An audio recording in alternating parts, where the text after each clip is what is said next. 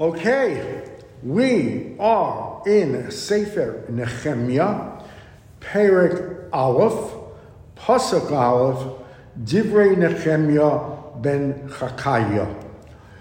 And to say that this Sefer Nechemiah is complex, confusing, very contradictory would be an understatement. You start from the Gemara in Sanhedrin, Lamed Ches Amud Aleph, and let me read it to you. Zerubbabel shenizra beBavel. The individual called Zerubbabel is called that because his seed was planted, as if he's literally conceived in Bavel. Umashmo, but what was his name? Nechemiah ben Chakaiya. Well, how could that be? In other words, we're saying that Zerubbabel and Nechemiah are the same person, or the Gemara is saying that. It is impossible. For one, we know that Zerubbabel is a direct descendant of David, who was chosen, therefore, to lead the first wave to Israel in the time of Koresh's proclamation, which was 35 years before the events that are in today's parent. So that it does not make sense that Nehemiah would have been a very old man at this time. Moreover, if Nehemiah is Zerubbabel, what is Nehemiah doing in the city of Shushan, being the king Daryavesh's wine taster? It just does not make sense.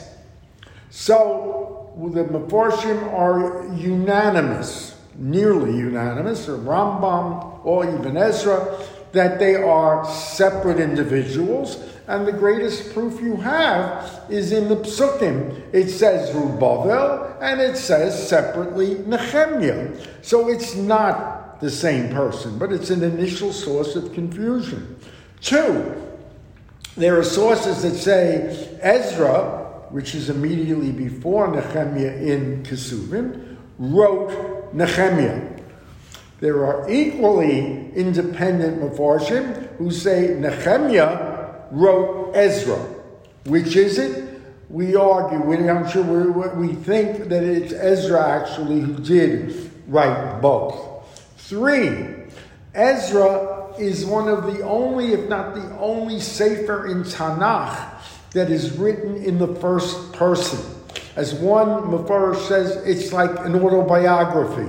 Another says it's like a diary that the man kept. It is written completely in the first person.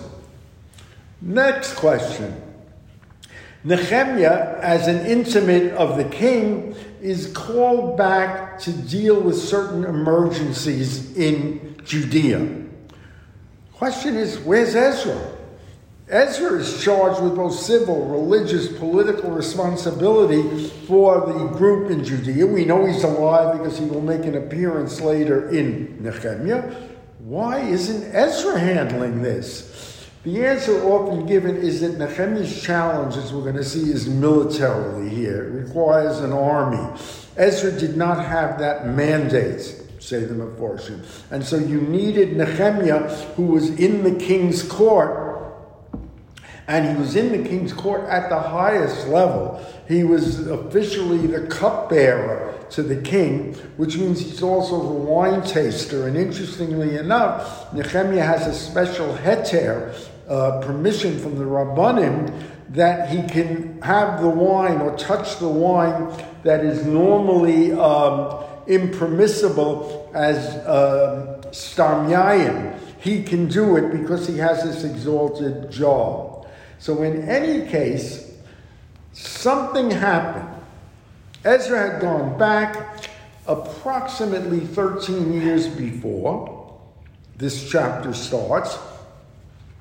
You saw how skillfully he takes care of the intermarriage crisis and begins a period of divorcement from the assimilationist tendencies that the Jews in Judea had.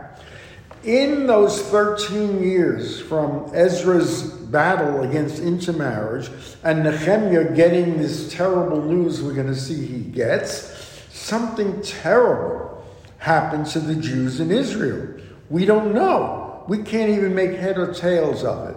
Some Mefarshim say this might have been pushback by the traditional enemies like the Shomronim, who resented the violence of separating the intermarried, or of now divorcing themselves from assimilationist tendencies with the people who lived in Israel. So there's something happened. We're not quite sure what it was. We know Nehemiah being ideally located in Bavel or Paras has to intervene with the king, or Israel is going to be in real danger. So the question, we see all these confusions as to who Nehemiah was, who really wrote Nehemiah, why is Ezra so completely omitted from the mix? But in any event, something disastrous happened, which calls for a delegation to head to Shushan Habirah and petition Nehemiah to himself, petition the king, and to come straight to Israel as fast as he can. So, let's pick it up there. Divrei Nechemiah ben Chakaiya, Vayehi B'chodesh Kislev, Shnat Esrim. It is the 20th year. It doesn't say the 20th year of what, but we assume it's the 20th year of Jaliyovesh. And since we know Ezra takes on the assimilationist in the seventh year of Daryavesh, we do the simple math, and it's 13 years have elapsed. So it's Kislev Shnat Esrim. I was in Shushan Habirah. I was serving the king and the top level as his wine bearer. Vayovo Chanani echad mi'achai, and Chanani came, one of my brothers, not literally his brother, read it as one of his colleagues, comes to see him in the city of Shushan Habirah. And now he comes. V'eshalem al haYehudim haPleita asher nisharu min haShevi v'aYerushalayim. He, as we're going to see, is coming to get Nehemiah A, intervene, and B, get into Jerusalem to solve the situation. But Nehemiah continues in that autobiographical first person. And so I asked him, what's happening? What news do you bring from Judea? Those that are there who are dwelling in Jerusalem. Vayomruli, he answers me. Hanisharim asher nishanu min hashevi sham b'medina b'ra gedola. They are in the midst of a terrible calamity. Ubercherpa, a humiliation. What is it? Chomas Yerushalayim ufuretzet ushareha nitzdu ba'esh. The walls of Jerusalem. The temple is intact, but the walls of Jerusalem are breached, and its gates are set aflame. This was apparently part of the calamity that these nations, say specifically the Shomronim and other traditional enemies, had now inflicted. So here's the question again. Okay, isn't this a job for Ezra? The breach in the walls, the bursting into flame? That's Ezra's problem. He's there. He's brought political power, rabbinical power. He is the leader both of church and state, as it were. Let him do it. So why are they coming to Nehemiah? And when I heard these things, the first thing before I'm going to the king, I am praying. We've seen this before. Yashavti, I sit. The Evke, I cry. The Esabla, I mourn. Yomim, days. The Ahitsam, I fast. Umispalel lifnei Elohei Hashamayim, and pray before the God of heavens. The Omar, and I say, Ona Hashem Elohei Hashamayim, Ha'el Hagadol Hanorah. You, and this is the preface in the Shmone Esre, you notice that what's missing is Ha'el HaGibor, the Hanorah, implying that in this case there is a shortage of Gurah, that the Kaddish Baruch Hu hasn't done anything to defend them. But I pray to the Kaddish Baruch Hu, Shomer Habris V'Chesed La'ohavav L'Shomer Mitzvoso, he who guards the covenant and the mercy to his followers and those who follow his commandments. Listen, O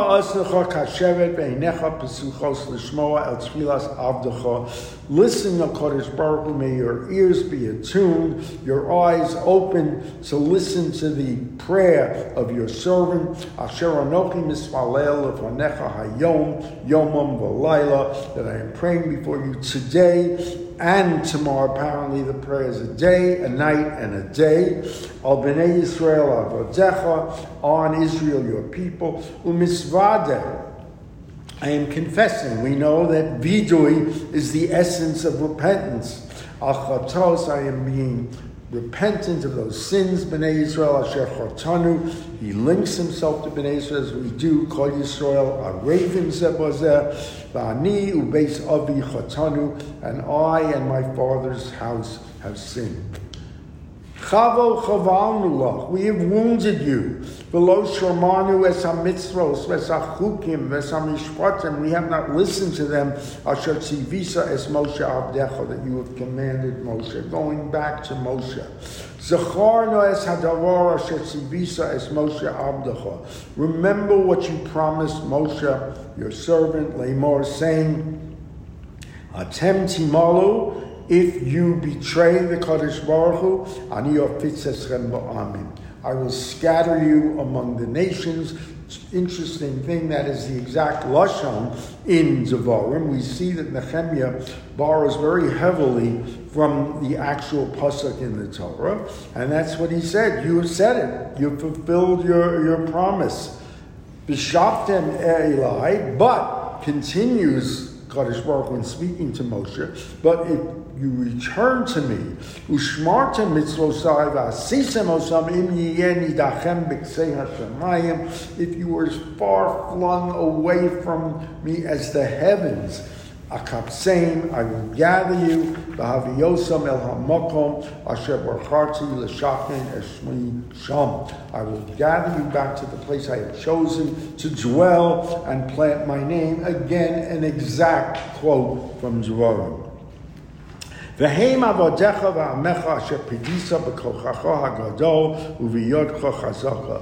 These are your servants that you yourself redeem with your strength and your strong arm in Egypt. Honor Hashem, please, Kaddish Baruch Hu, tehina asnecha kashavos el tfilas avdecha, let your ears be attuned to our prayer, el tfilas avadecha, and to the prayers of your servant, hachafitzim liyira eshmecha, v'hatzlicha nola avdecha hayom, who wish to express their yira for your name and want salvation for your children, usnei l'rachamim, to give us in compassion, lifnei ish hazeh, it's very interesting, in front of this man, the ani hoyisi mashkelamela. In other words, strengthen me so that when I go to this man, or ish hazeh, he's referring to Daryavesh. But interestingly enough, we say he lifts Psukim verbatim. This comes from when Yaakov prepares to meet Esau, and he prays the Kaddish Baruch Hu, Usnehu l'rachamim lifnei ha'ish hazeh. Give Esau compassion, ha'ish hazeh. Identical language. And now, v'ani ho'yisi mashkel ha'melech. Now he is saying, and I am second in command to the king, meaning that now, having completed the prayer, my task is to go before the king on behalf of the people, begging rachamim and begging a solution to this terrible calamity that has befallen them. What happens, how it is accomplished, again, seemingly without Ezra, will be the subject, 8:45 a.m. tomorrow. Be there. You will not want to miss it. Ad Khan.